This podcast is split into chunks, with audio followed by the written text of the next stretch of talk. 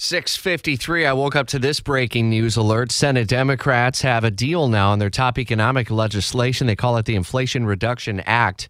WOKV's Blair Miller up early for us in Washington, and it looks like they were able to finally twist the arm of Senator Kyrsten Sinema on this one. She was kind of the pivotal vote in order to get this through, and ultimately, uh, perhaps Blair maybe see a vote as early as this weekend?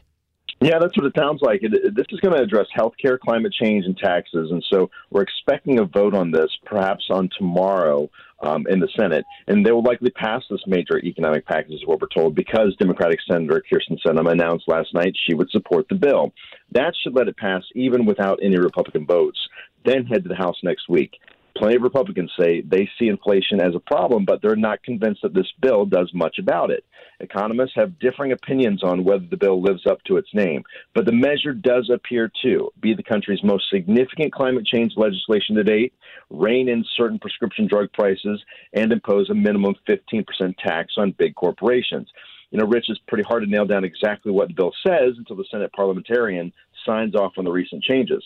Democrats need her approval to avoid a filibuster and pass the measure with reconciliation. That process usually reserved for fiscal matters. So we'll be learning more about this today, but it looks like that timing tomorrow should be about noon is when that vote should start. Slim down certainly from the original uh, plan that the president had offered, but uh, kind of taking a little bit of a victory lap over at the White House, it would appear too, Blair.